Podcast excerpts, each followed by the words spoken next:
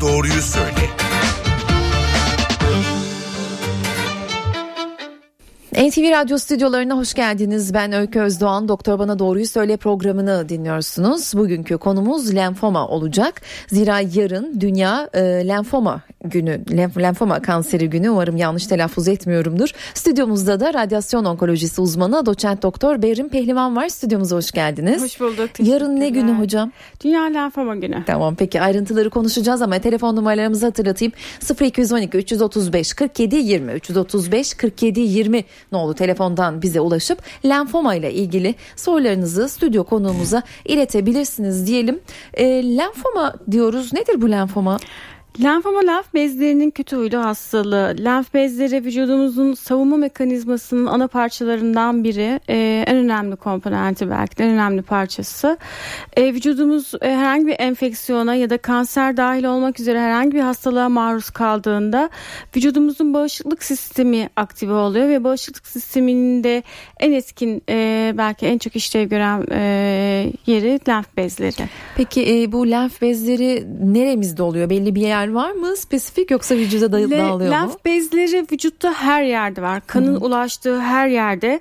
Ee, yakın zamana kadar hatta e, beyinde olmadığını düşünüyorduk. Ancak birkaç ay önce yayınlanan bir e, çalışmada artık beyinde de lenf bezleri olduğu gösterildi. Hı. Yani vücudumuzda olmayan yer yok diyebiliriz. Neden beyinde olmadığı düşünülüyordu? Lenf bezi ne yapıyor da beyinde yokmuş gibi bir intiba Beyinde olmadığını ki? kabul ediyorduk ama e, bunların çok iyi gizlendiği, mikroskopik Hı. yapısı çok daha iyi incelendi e, beynin ve e, çok iyi gizlendi aslında e, lenf bezlerinin, lenf düğümlerinin orada da bir lenf akımının en azından olduğu e, ortaya çıktı.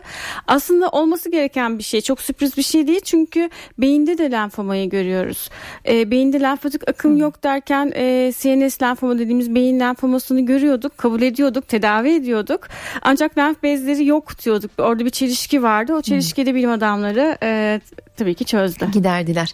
E, peki bu e, lenfoma lenf bezi kanseri eşittir evet. değil mi? Doğru e, Lenf bezlerinin e, kontrolsüz çoğalması sonucu oluşan bir kanser.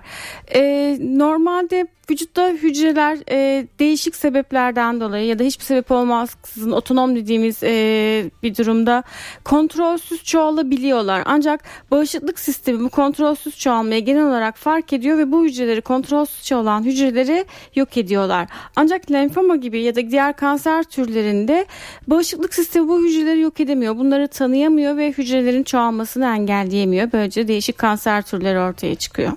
Ee, sanki daha çok boyun boyunda görülürmüş lenfoma gibi bir intiba var nedense en çok orada görüldüğü için mi?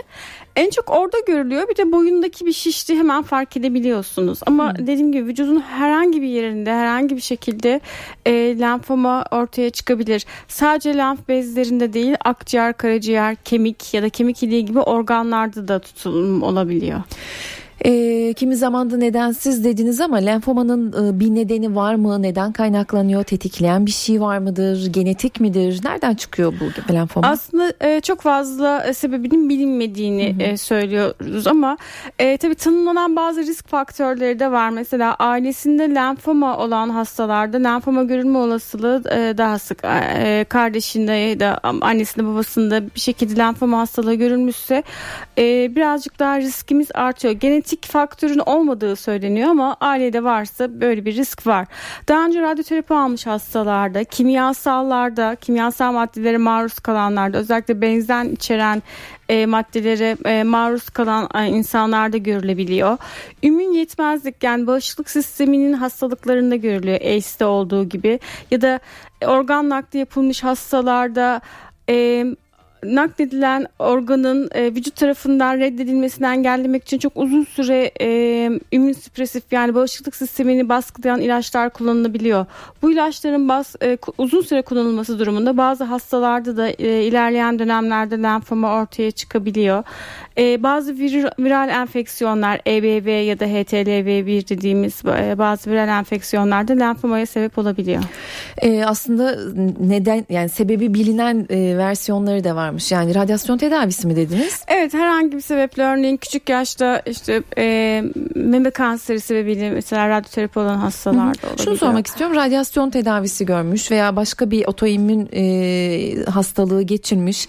E, yani risk altında olan kişilerin lenfomaya yakalanmamak için e, yapabileceği bir şey var mı? Yani hiç bilmeyendense daha çok risk e, altında olan kişilerin alabileceği bir önlem var mı? Şimdi risk altında olan kişiler daha önce radyoterapi almışsa ya da bir e, otoimmün hastalığı varsa zaten periyodik olarak doktor kontrolüne gidiyorlardır. E, onlar aslında belki normal popülasyondan çok daha şanslılar çünkü daha güvenli e, evet e, kontrol altındalar ve onlarda herhangi bir hastalık geliştiğinde bunun fark edilme olasılığı çok daha yüksek. Ee, peki bu bahsettiklerinizin dışında bu anlattıklarınız risk faktörleri risk öyle değil mi? Ee, HIV virüsü olan kişilerde daha mı çok görünüyor yoksa HIV evet. virüsü bunu tetikliyor mu? Bir ilişkileri var galiba. Ümmi yetmezlik e, yarattığı için HIV virüsü e, bu tip hastalarda daha fazla görebiliyoruz. Peki telefon numaralarımızı hatırlatalım. 0212 335 47 20 335 47 20 nolu telefondan bizi arayıp lenfoma ile ilgili lenf bezi kanseri ile ilgili sorularınızı stüdyo konuğumuz doçent doktor Doktor Berrim Pehlivan'a iletebilirsiniz e, diyelim. Peki e, belirtilerinden biraz da bahsedelim isterseniz. Lenfomanın e, nasıl anlaşılır? Belirtileri nelerdir? E, genel çünkü diğer başka rahatsızlıklarla da karışabilecek belirtileri var galiba. Biraz açalım mı? Evet.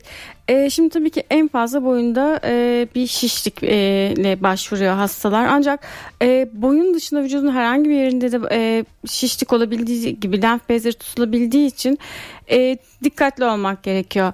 Şimdi boyunda şişlik olabilir ve e, genelde enfeksiyonlarla çok sık karışıyor. Önceki bilmemiz gereken hı hı, şey. Tam olarak onu e, Enfeksiyonlarla çok sık karışıyor. Üst solunum yolu enfeksiyonları da boyunda şişlik yapabiliyor. O yüzden her elimize gelen bezede panik olmamamız gerekiyor. Eğer bir hafta süreyle geçmeyen ve giderek büyüyen bir e, şişlik varsa o zaman mutlaka doktora başvurmamız gerekiyor ve lenfom açısından kuşkulanmamız gerekiyor. Onun dışında enfeksiyonlardan dolayı ya da diş e, sorunlarından, patolojilerinden sorun, dolayı da boyunda şişlik görülebilir. O yüzden panik olmamak lazım. Ama tabii ki sadece boyunda görmüyoruz. Medyasten dediğimiz e, göğüs boşluğu, e, iki akciğer arasındaki göğüs boşluğunu da görebiliyoruz ve burada çok büyük bir kitle olduğunda, lenf bezi olduğunda bası yapabiliyor ve bu boyunda e, şişlik yapıp oradaki damarların genişlemesine sebep olabiliyor. Nefes darlığı yaratabiliyor. Karın içerisinde çok büyüyen bir lenf nodu olması durumunda ağrı yapabiliyor. Ele gelen kitle olabiliyor. E, koltuk altında veya kasıktaki e, lenf bezlerinde şişlik olabiliyor. Orada ele gelen kitle olabiliyor. E, bunun dışında karaciğer, e, akciğer ya da dalak tutulumu, kemik tutulumu olabiliyor ve onların ya da mide tutulabiliyor. Bunlar ele gelmediği için nasıl anlaşılıyor? E, nefes darlığı olabiliyor. Hı hı. Karaciğer olduğu zaman özellikle safra kesesine baskı yapan bir kitle olması durumunda sarılık oluşabiliyor, kaşıntı oluşabiliyor hastada. E, kemik olduğunda ağrı olabiliyor ya da işte ele gelen bir kitle olabiliyor tutulduğu yere bağlı olarak. E, herhangi aslında başka bir hastalıkla çok kolay karışabilecek bulgular verebiliyor. Sadece burada önemli olan şey e, geçmeyen bir durum söz konusu olduğunda uzun süre geçmeyen bir ağrı, geçmeyen bir nefes darlığı darlığı ya da bir şişlik ele gelen kitle olması durumunda mutlaka doktora başvurmak gerekiyor. Peki kime başvurmak gerekiyor diye soracağım ama bir dinleyicimiz var. Onun da sorusunu tamam. alalım lütfen. Kulaklığınızı takabilir misiniz hocam? Buyurun tamam. yayındasınız. Sizi dinliyoruz. E, merhabalar. Merhabalar. E, e, lenf bezleriyle e, normal bezelerin arasındaki fark nasıldır? Yani onu nasıl anlayabiliyoruz? E şöyle genelde e, lenfomaya bağlı olan lenf bezlerinde ağrısız büyüme olur. Enfeksiyona bağlı olanlar daha çok ağrılıdır. Eğer bası semptomu yoksa e, ki bunun genelde karaciğerde ya da e, mediastendi yani akciğer göğüs boşluğunda gördüğümüz e, lenfomalarda lenf bezi büyümelerinde görüyoruz. Bası semptomu yoksa kesinlikle ağrısız oluyor ve giderek büyüyor küçülme yerine. Enfeksiyona ya. bağlı olduğunda giderek küçülüyor ama e, lenfomaya bağlıysa giderek büyümesi söz konusu. Peki teşekkür evet. ederiz yayınımıza katıldığınız için. Tamam. E, her şişlikte dolayısıyla doktora başvurmuyoruz. E, ağrılı olur, enfeksiyondansa ağrılı olur dediniz değil mi? Evet başka bir, bir sebebe bağlıysa, dişe bağlıysa mesela ağrılı olur. Lenfomalarda genelde ağrısızdır ama mutlaka ağrısız olacak diye bir şey yok tabii hı hı. Ve e, yaklaşık 10 gün boyunca e, mevcutsa mı? Yani ne zaman doktora başvurmalı ve hangi doktora başvurmalı? Şimdi olduğu yere göre tabii ki eğer baş boyun bölgesindeyse bir kulak burun boğaz uzmanına başvuracaksınız. Nefes darlığı varsa hastada e, o zaman gideceğiniz yer göğüs hastalıkları uzmanı olacak. Karın içerisindeyse genelde gastroenteroloji bölümüne başvurmayı tercih edebiliyoruz. Bazen mide tutulumu olabiliyor. Mide tutulumu olduğunda gastrit ya da ülser varmış gibi bulgular verebiliyor. Nereye ait bulgular varsa oraya başvuracağız. Bir de belirtilerden bahsederken aslında çok spesifik olan bizim böyle e, klasik olarak tariflediğimiz bilgi, e, belirtilerden biri de yüksek ateş. Enfeksiyon olmaksızın olan yüksek ateş. Eğer sebebini açıklayamıyorsak bu bir lenfoma e, belirtisi olabilir. Gece terlemeleri. 3 e, ay içerisinde sebepsiz kilo kaybı, e, bütün bunlar lenfoma belirtisi olabilir. Bu durumlarda da mutlaka doktora başvurmak gerekiyor. Ee, yüksek ateşin diğer ateşlerden nasıl bir fark olması gerekiyor şüphelenmek için? Ee, çok farklı olmayabiliyor. Sadece düşmeyen bir yüksek ateş ve bir enfeksiyon kaynağı yoksa vücutta o zaman şüphelenebiliyoruz. Peki e, biraz da tanı koyma yöntemlerinden bahsedelim isterseniz 0212 335 47 20 telefon numaralarımızı da hatırlatmış olayım. E, ne, neler yapılıyor tanı koymak için? Tanısını nasıl koyuyorsunuz lenfoma? E, lenfoma tanısını asıl koyduran şey tabii ki biyopsi. Hı hı. E, biyopsi eğer e, özellikle kolay alınabilen bir yerdeyse e, bazen ince iğne aspirasyon biyopsi dediğimiz bir iğneyle girip örnekleme yapılarak da alınabiliyor ya da o lenf nodu tamamen çıkartılarak da yapılabiliyor. Ama biyopsi aşamasına gelmeden önce tabii ki yapmamız gereken başka işlemler var. Çok iyi bir fizik muayene yapılması gerekiyor. Hastanın boynu dışında karaciğerinin dalağının mutlaka muayene edilmesi, kasıktaki koltuk altındaki lenf nodlarının mutlaka muayene edilmesi gerekiyor. E,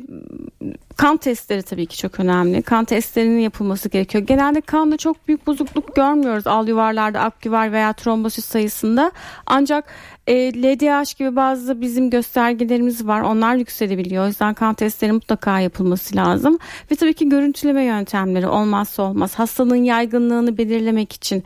En çok yapılan şey tabii tomografi, lokalizasyona göre belki MR yapılabilir. Geçmişte lenfanjiyogram ya da galyum sindigrafisi gibi şeyler kullanıyorduk. Ancak son dönemde bunun yerini PET aldı. Pozitron emisyon tomografi. E, vücuda radyoaktif madde veriliyor ve bütün vücuttaki e, hastalığı görüntüleyebiliyoruz evrilmesinin yapılması da mutlaka şart ve genel olarak da kemik iliğine de bakılması gerekiyor. Lenfoma hastalığının şüphesi varsa ya da tanı konulduysa, biyopsi yapıldıysa, lenfoma teşhisi aldıysa hasta kemik iliğinde mutlaka değerlendirilmesi gerekiyor. E, nedir bu kemik iliği? E, nasıl yapılıyor? Kemik iliği kemiklerimizin içerisinde ve e, kan hücreleri burada yapılıyor. Kandaki al yuvarlar, ak yuvarlar ve kan pulcukları, trombosit dediğimiz kan pulcuklarının yapıldığı e, ana yerlerden biri. Hayatın ilk dönemlerinde karaciğerde dalakta da yapılabiliyor ama e, belli bir yaştan sonra kan hücrelerinin üretildiği yer e, kemik iliği. E, peki tedavilerinden de bahsedelim. E, lenfomanın tedavisi mümkün mü? Bir kere başta onu sorayım. Lenfomanın tedavisi mümkün. Üstelik e, bizlerin doktorların çok sevdiği bir hastalık türü. Çünkü tedavi edebiliyoruz. Hmm. E, hatta kemoterapiyle ilk tedavi edilen hastalık e, türü denilebilir e, lenfomalar için. Ee, çok başarılı sonuçlar alıyoruz, çok iyi sonuçlar alıyoruz. Ee, son dönemde geliştirilen tedavi yöntemleriyle e, çok da e, hedefe yönelip daha az yan etki yaratacak ve hastanın hayat kalitesini de koruyacak tedaviler uygulayabiliyoruz. Peki bir dinleyicimiz var hattımızda. Yayınımıza alalım. Merhaba buyurun sorunuzu dinliyoruz. Merhaba iyi günler. İyi günler. Ben Bursa'dan arıyorum. İsmim Önder. E, ben kronik böbrek yetmezliği rahatsızlığım var. Hastasıyım. Hı hı. Ama diyalize girmiyorum. Bu son iki aydır sol meme ucumun tam altında bir santime yarım santim ultrason çekildi. Hı hı. Kesin bir teşhis koyulamadı. Yani bir acılı ağrı hissediyorum var dokunduğum zaman. Ağrılı hı hı. E, bir beze var yani. Bu ne olabilir mi böyle lenf, lenfoma yani? Onu soracaktım. E, lenfoma olabilir, kist olabilir. Lenfoma memede tabii ki çok az görüyoruz. Olmaz diye bir şey yok ama olma ihtimali de var kesinlikle. Herhangi bir kist olabilir. E, inflamasyona yani enfeksiyona bağlı, iltihap hücrelerinin toplanmasına bağlı bir şey olabilir. Özellikle ağrılı olması bana daha çok onu düşündürdü zaten. Ve evet. Çok da az görüyoruz erkeklerde ama görüyoruz meme kanseri olabilir. O yüzden orada yapılması gereken şey eğer doktorunuz enfeksiyon düşünmüyorsa, düşünüyorsa mutlaka antibiyotik tedavisi verecektir. Enfeksiyon düşünmüyorsa oradan örnekleme yapılması gerekiyor ve e, patolojiyle tanıya gidilmesi gerekiyor. Mutlaka bir biyopsi yapılması lazım. E, teşekkür ederim yayınımıza katıldığınız için. Lenfoma tedavi edilmezse ne oluyor hocam? Lenfoma tedavi edilmez. Aslında e, tedaviye ve bu ayrıntılara geçmeden önce biraz lenfomanın e, alt tiplerinden bahsedelim. Çünkü bu alt tiplere göre tedaviler değişiyor. Şimdi biz lenfomaları iki ana gruba ayırıyoruz. Hodgkin lenfoma ve Hodgkin dışı lenfoma şeklinde. Hodgkin lenfoma özellikle Hodgkin lenfoma çok iyi e, seyirli. E, tabii ki sadece alt tipi değil evresi, hastalığın genel e, hastanın genel performansı ve birçok faktör gidişat da çok önemli. Prognostik faktörler dediğimiz gidişatı belirleyen ya da tedaviye yanıtı belirleyen faktörlerimiz var. Ancak alt tipler son derece önemli. Şimdi eğer Hodgkin hastalığıysa e, ilk evreler özellikle %80'in üzerinde %90-95 oranında kür sağlayabiliyorsunuz bu hastalarda. Bu hastalarda yaptığımız genel olarak e, radyoterapi ve kemoterapinin birlikte kullanılmasıdır. E, ve gerçekten %90-95'lerde e, kür sağlayabiliyoruz. Bu hepimizin yüzünü güldüren bir tedavi e, hastalık şekli. Biraz daha ileri evrede ise evre 3'e 4'e geldiğimizde de yine aynı şekilde kemoterapi uyguluyoruz. Kemoterapiye yanıt vermeyen olgularda radyoterapiye geçebiliyoruz. E, ama %60'ların 70'lerin üstünde yine Hodgkin lenfomada kür sağlama şansımız var.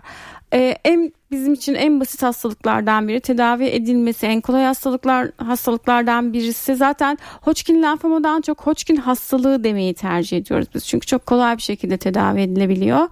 Ee, ancak non Hodgkin lenfomaya geçtiğimiz zaman işler birazcık daha karışıyor. Genelde non Hodgkin lenfoma Hodgkin lenfoma kadar yüzümüzü güldürmüyordu geçmişte. Ee, ancak son gelişmeler tabii ki non Hodgkin lenfomanın tedavi yani e, Hodgkin dışı lenfomanın tedavisinde de bize epey yol e, kazandırdı. Burada e, araya gireceğim çünkü bir başka uzmanımız telefon hattımızda bu gelişmeleri ve diğer tedavi yöntemleriyle ilgili kendisinin de görüşlerini alalım istiyoruz. Telefon hattımızda Profesör Doktor Coşkun Tecimer var. Yayınımıza hoş geldiniz hocam. Hoş bulduk. Beklettik kusura bakmayın. Ee, son gelişmeleri bir de sizden dinleyelim. Tedavi yöntemleriyle ilgili yeni bir gelişme var mı bize ne paylaşmak istediğiniz ya da tedavi yöntemleriyle ilgili genel olarak ne anlatmak istersiniz? E, lenfoma dediğimiz hastalık biliyorsunuz e, halk arasında lenf kanseri olarak e, bilinen hastalık. E, değişik tipleri var. En çok e, bilinenleri Hodgkin lenfoma ve Hodgkin dışı lenfomalar. Bunların klinikte şu önemi var. E, Hodgkin lenfomalar Hodgkin dışı lenfomalara göre daha iyi bir seyir gösteriyor. Tabi hastalığın yayılımına göre de e, evre birden dörde kadar e, dediğimiz e, evrelere ayrılabiliyor. Evre bir en basit, en erken evre. Evre dörtte daha ileri bir evre. Evre dört bile olsa e, birçok lenfoma hastası günümüzde artık tedavi edilebiliyor. Çok farklı e, tedavi yöntemleri var. E, bir kere lenfomada hücre tipi e, yani Hodgkin ve non-Hodgkin'in dışında da hücre tipleri çok e, önemli. E, erken evrelerde daha çok e, kemoterapi ve radyoterapi birlikte kullanılırken ileri evrelerde e, kemoterapiler e, daha çok kullanılmakta. Burada kemoterapi derken sadece bizim bildiğimiz klasik kemoterapi değil ama son yıllarda e, geliştirilen bir takım e, monoklonal antikorlar ve bunların e, sayıları da giderek arttı. E, bu antikorlar kemoterapilerle e, birleştirilerek e, kullanılabilmektedir. Nüks vakalarda daha yüksek e, doz tedaviler ve kemik iliği nakli gerek e, kişinin kendi iliğinden alınan e, iyi olduğu dönemdeki iliğinden alınan e, ilik veya e, uyumlu e, yakınlarından veya ilik bankasından alınan iliklerle e, tedavi edilebilmektedir. Peki teşekkür ederiz yayınımıza katıldığınız için. Ben teşekkür ediyorum. Profesör Doktor Coşkun Tecimer telefon hattımızdaydı. Bir ara vereceğiz Doktor Bana Doğruyu Söyle programına. Telefon numaralarımızı hatırlatalım. 0212 335 47 20 335 47 20 oldu telefondan bize ulaşıp lenfoma, lenf bezi kanseriyle ilgili sorularınızı Ra- radyasyon onkolojisi uzmanı doçent doktor Behrim Pehlivan'a iletebilirsiniz. Aranın ardından yayında olacağız.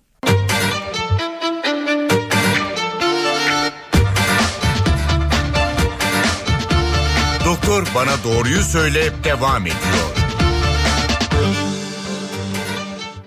Doktor Bana Doğruyu Söyle programındasınız. Ben Öykü Özdoğan. Lenfoma üzerine sohbet ediyoruz. Bugünkü konuğumuz radyasyon onkolojisi uzmanı doçent doktor Behrim Pehlivan. Dinleyici telefonlarını almaya başladık.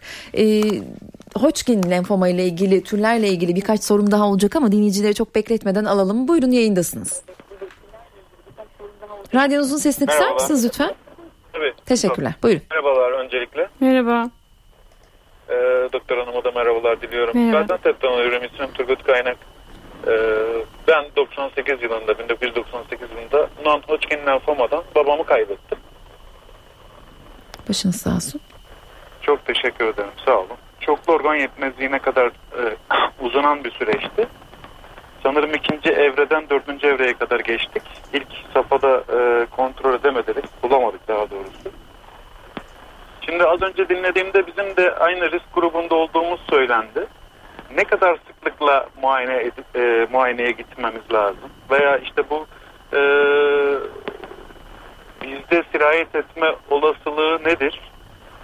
Ve bundan korunma yöntemleri var mı? Bunu, bunu öğrenmek istemiştim. Başınız sağ olsun. Şimdi şöyle tabii ki sizde risk birazcık normal popülasyona göre artıyor ama e, panik olacak kadar e, bir risk yok. Öncelikle onu belirtmek isterim. Normal e, bu insanların normal halkımızın yaptırdığı check-up'ları sizin de yaptırmanız gerekiyor. Yani daha fazla risk altındayız bizde de lenfoma görülecek diyerek doktora koşmanız işte belli aralıklarla mutlaka bir muayene yapmanız gerekmiyor. Normal her sağlıklı insanın yaptırması gerektiği gibi yılda bir kez e, gitmeniz e, yeterli olacaktır. Ancak tabii bu check-up'larda kontrollerde riskli herhangi bir şey bulunursa e, o zaman sizi doktorunuz daha sık e, check-up'a kontrole çağırabilir.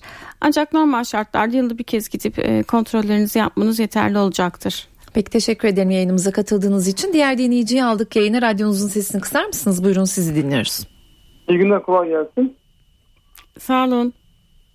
Ben e, programın tam başından itibaren dinlemediğim için e, sanırım ortalarında falan açtım. Enfoma hakkında benim e, öyle bir rahatsızlığım var da Lenfoma boynumda Hı. evet boynumda e, yemek borusunun yanında böyle misketten küçük e, bir kalem başı kadar diyelim böyle Hı hı. yağ bezesi zannediyorum ben o vardı da hani enfomanın, enfomanın ne demek olduğunu bilmediğim için dinleyince hani dikkatimi çekti acaba bu ne olabilir diye hani bir doktora görülme gerek var mı diye sormak Ne, istemiştim ne ben. kadar süredir var o- o? 4 senede falan var. Büyümedi değil mi? Hep aynı büyüklükte kaldı. Tabii aynı büyüklükte. Tamam. Şimdi genel olarak e, lenfoma e, olduğunda ya da kötü huylu bir şey olduğunda giderek büyüdüğünü görüyoruz. Orada e, renk değişikliği olabilir, deriye tutunması söz konusu olabilir. E, anlattığınız hikayeye göre çok e, şüphelenecek bir şey yok ama herhangi bir sebeple özellikle doktora başvurursanız onu da gö- göstermenizde fayda var. Ama 4 yıldır hiç boyutu büyütmeyen, büyümeyen e, bir şey bana açıkçası kötü huylu bir şey düşündürmedi. Peki teşekkür ederiz yayınımıza katıldığınız için. 335 47 20 telefon numaralarımız bir kez daha hatırlatalım. Lenfoma üzerine sohbet ediyoruz. Doçent Doktor Behrim Pehlivan'la. Ee, bazı türler var ki dediniz reklam arasında e, tedavi etmiyoruz sadece seyrediyoruz. Evet. Şimdi Hodgkin lenfomada işler çok basit. Az önce söylediğimiz gibi tedavide yapılacak şeyler de belli ve genelde çok iyi sonuç alıyoruz. Ancak non-Hodgkin lenfoma olduğunda işler birazcık daha karışmaya başlıyor. Onun çok daha fazla alt tipi var her şeyden önce. Ee, bizim e, medikal anlamda e, literatürde kullandığımız bazı akademik sınıflamalar var ama halka anlattığımızda en e, kullandığımız şey, en çok kullandığımız şey e, büyüme hızları. Eğer buna göre de üçe ayırabiliriz. Çok yavaş büyüyenler, e, orta e, hızla gidenler ve yüksek hızla gidenler diye. Şimdi düşük hızla gidenler çok enteresan e, tabii ki. Bu hastalar aslında çok uzun yıllar hiçbir müdahale edilmeden, e, müdahale görmeden, hiçbir tedavi almadan e, has, sorunsuz bir şekilde e, yaşayabiliyorlar. 20 yıl bu şekilde giden hastalarımız var. Hastalık ne zaman büyümeye başlar, e, semptom vermeye, belirti vermeye başlar. O zaman e, hastalığı tedavi etmeye başlarız. Ancak genelde bu tip grupta çok yavaş büyümesine rağmen, yavaş seyirli olmasına rağmen bir kür şansı yok. Hastalığı tamamen yok edemiyoruz.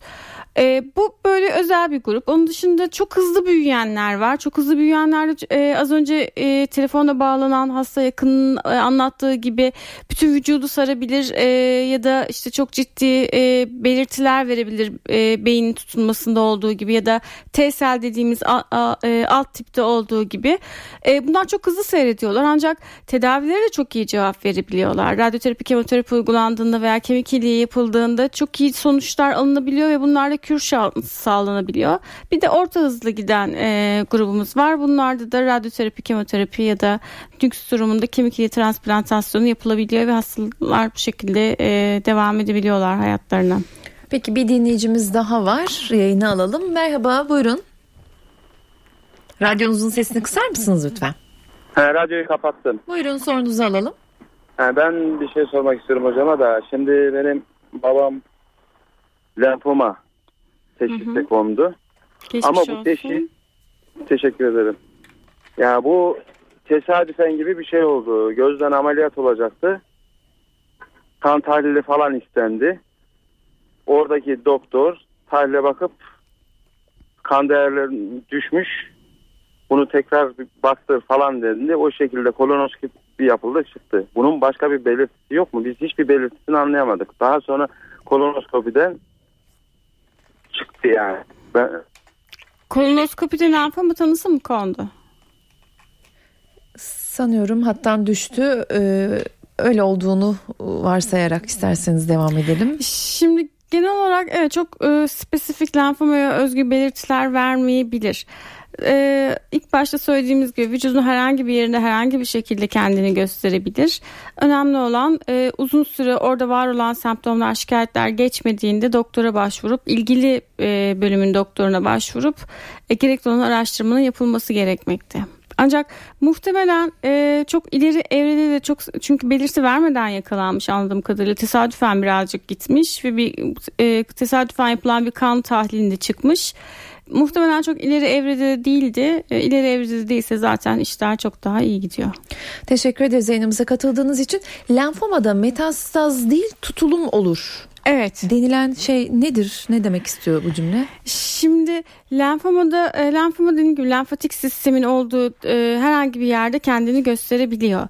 Ve direkt olarak e, lenf bezlerini değil de organları da tutabiliyor. Akciğer, karaciğer e, de olduğu gibi. Biz buna genelde e, tutulum diyoruz. Çünkü lenfatik drenajın olduğu her yerde lenfoma görmemiz mümkün. Peki 335 47 20 telefon numaralarımız 0212 335 47 20 nolu telefondan bize ulaşabilirsiniz. E, tedavilerinden bahsedelim. E, nedir tedavi yöntemleri başlık olarak sonra ayrıntısına girelim. Şimdi e, ana tedavi yöntemi tabii kemoterapi veya radyoterapi. Hı hı. E, hastalığın evresine, alt tipine göre e, hangi tedavi vereceğimizi belirliyoruz. Bu tedavilere cevap vermeyen hastalarda da e, kemik iliği transplantasyonu yapabiliyoruz. Şimdiye kadar son yıllara kadar ana tedavi şekli radyoterapi ve e, kemoterapiydi. Cerrahi kesinlikle uygulamıyoruz. Cerrahi sadece e, tanı aşamasında biyopsi için lenf nodunun çıkartılması için kullanıyoruz. Onun dışında tedavisi radyoterapi ve kemoterapi.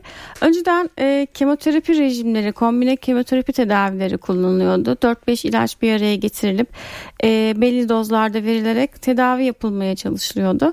Ancak son dönemde hedefe yönelik tedaviler yani e, akıllı ilaçlar dediğimiz e, tedaviler yerini almaya başladı e, işler çok daha değişti tabii ki. Peki süremizin sonuna yaklaşırken çok fazla dinleyici telefonu gelmeye başladı. Ee, hızlıca soruları alalım ve e, cevap vermeye çalışalım. Süremiz el verdiğince yayındasınız buyurun. Merhabalar. Merhaba. Ee, şimdi benim e, bazı şikayetlerim olmuştu e, bundan iki ay öncesinde. E, doktora gittim, bazı tahliller yaptırdım. Fakat e, bir türlü e, bir sonuca ulaşamadık. Yani bu koltuk altlarımdaki lenf bezlerinin olduğu yer yumruk kadar şişti. Sonra tekrar iniyor. Ya bir gün şişiyor, iki gün iniyor. Son, sorunuzu alalım. Radyonuzun sesini kısar mısınız? Peki biyopsi yapıldı mı hiç? Hayır biyopsi yapılmadı. Anladım. Yani tabii ki burada ilginç olan şey e, sabit olmaması, bir gün şişip bir gün inmesi. Muhtemelen başka etkenlere bağlı bağlıdır. E, onu araştırmak lazım. Ama e, çok uzun süredir varsa hiçbir şekilde de e, cevap bulunamıyorsa, e, nedeni bulunamıyorsa belki bu durumda bir biyopsiyle değerlendirmek yerinde olabilir. Diğer dinleyicimizi aldık. Yayındasınız. Buyurun. Alo. Merhaba. Radyonuzun sesini kısın lütfen. Ben yayında mıyım? Evet Merhaba. evet yayındasınız. Merhaba, buyurun dinliyoruz. buyurun. İyi günler hocam. Ben Ankara'dan arıyorum da. Buyurun. Bu benim e, karın bağırsakta 6. santimde 1 santim büyüklüğünde e, bir e, kitle tespit edildi tesadüfen. E, şu anda ben e, RT alıyorum ve kemoterapi de görüyorum. Hı hı. Benim bu e, bununla şu anda kan değerlerinde normal. E, nedir benim riskim? Var mıdır daha Şimdi sonra siz ya? muhtemelen e, lenfoma değilsiniz zaten değil mi? Lenfoma tanısı konmadı. Kalın bağırsak kanseri tanısı kondu. Rektum. Ha, evet. Rektum seyahat tanısı kondu. Bunun için de radyo kemoterapi alıyorsunuz. Sonrasında muhtemelen cerrahi, muhtemelen de kesin Evet. cerrahiye gönderileceksiniz. Doğrudur. E, lenfoma için şu an için herhangi bir risk faktörünüz yok tabii ki. Aldığınız tedavilerden dolayı tabii ki lösemi lenfoma geliştirme şansınız olabilir ama bunlar e, genelde 10 yıl sonra ortaya çıkıyor ve çok e, düşük risk grubunda olacaksınız. Yani çok yüksek oranda gördüğümüz e, bir durum değil. E, sizin şu an kanalize olmak zorunda olduğunuz şey rektum seya e, lenfoma değil açıkçası. Peki diğer dinleyicimizi aldık yayına. Hızlıca sorunuzu alalım lütfen. Buyurun. Alo. Yayındasınız. Radyonuzun sesini kısın ve hızlıca sorunuzu sorun lütfen. Buyurun. Süremizin Tabii. sonuna geldik. Tabii e, bir şey soracaktım da. Buyurun. Bu annem iki hafta önce gittik hastaneye. Tümör, tümör hastalığı böbreklerinde bulunmuş dediler. Evet. İlkinde inanmadık. İki defa film çektik. E, bu sefer Balcalı Hastanesi'ne götürdük. Filmleri götürdük. Evet dedi o hastalık dedi. Tümör dedi işte. Ne öğrenebilir, e, bununla ilgili ne önerebilirsiniz? Ne yapmamız gerekiyor? Şimdi e, hastalığın yaygınlığını değerlendirmek için zaten gerekli olan e, imajlar alınmış galiba. Yani tomografiler çekilmiştir ya da gerekli olan tüm tahliller yapılmıştır. E, biyopsi alınması gerekiyor öncelikle ve onun e, alt tipinin belirlenmesi gerekiyor. Primer bir böbrek tümörü mü yoksa başka bir şey mi diye. Sonra da tanıya göre tedaviye gidilecektir. Peki son iki dinleyicimizin daha sorusunu alalım. Buyurun lütfen. Ha, iyi günler diliyorum. İyi günler. Ee, ben de şey sormak istiyorum. Buyurun. İşte, e, anneme 3 yıl önce lenfoma kondu. E, kemoterapi ve radyoterapi aldı. E, fakat bir ay önce e, e, karaciğer enzimlerinde yükselme oldu. E, karaciğerde tutulum var dendi. E, bir şey yiyemiyorsun. Üç gündür bir şey yiyemiyor. Fakat hastanede yatak bulamıyoruz tedavi olduğu yerde. Dolayısıyla e, evde karnında da muazzam derecede bir şişlik oluştu. E, sıvı bitti diyorlar. Çekilmesi gerekiyor. Fakat hastaneye de şu an. Ne yapabiliriz? Şimdi tabii ki kemoterapi başlanacaktır hastanızın genel durumunu e, durumu el verdiği ölçüde. Kemoterapiyle başlanıp sonrasında da e, duruma göre başka tedavi alternatifleri değerlendirilebilir ama hastanızı genel anlamda bir görüp değerlendirmek ve bütün testlerini görmek lazım. O yüzden e, ya so- telefon numaranızı bırakacaksınız ve sonuçlarınızı daha sonra ayrıntılı olarak konuşacağız e, ya da doktorunuza güveneceksiniz. Peki son dinleyicimizi de alalım. Buyurun lütfen sizi dinliyoruz. Efendim iyi günler kolay gelsin. Teşekkürler. Alo. Buyurun.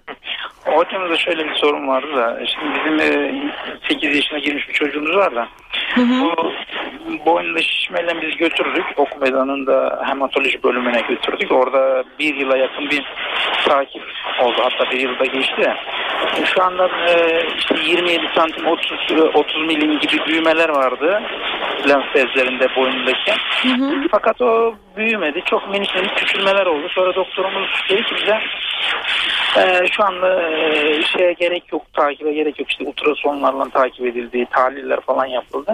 E, çok dedi detay şey e, önemli bir şey olmadığı sürece gelmenize gerek yok dendi de biz şimdi e, yani korkmalı mıyız yoksa korkmamalıyız ne, ne yapmalıyız Şimdi şöyle çocuklarda özellikle boyun yapısı çok ince olduğu için deri altı yağ dokusu olmadığı için e, boyundaki normal lenf bezleri de ele gelebiliyor ve bu anne babayı korkutabiliyor. E, özellikle küçülme olması e, daha çok enfeksiyonu düşündürdü. O lenf bezlerinin büyümesi durumunda ya da başka lenf bezlerinde beraberinde çıkmaya başlaması durumunda tekrar doktora başvurabilirsiniz. Ama doktorunuz endişelenmeyin dediyse e, bence sizi izleme alın. Peki süremizin sonuna geldik. Yine cevaplayamadığımız pek çok dinleyici telefonu var. Ee, özür dileyelim dinleyicilerimizden. Ee, çok teşekkürler yayınımıza katıldığınız için. Ediyorum. Radyasyon onkolojisi uzmanı doçent doktor Behrin Pehlivan'dı bugünkü konuğumuz. Ben Öykü Özdan. Önümüzdeki hafta bir başka konumuz ve konuğumuz olacak. Hoşçakalın.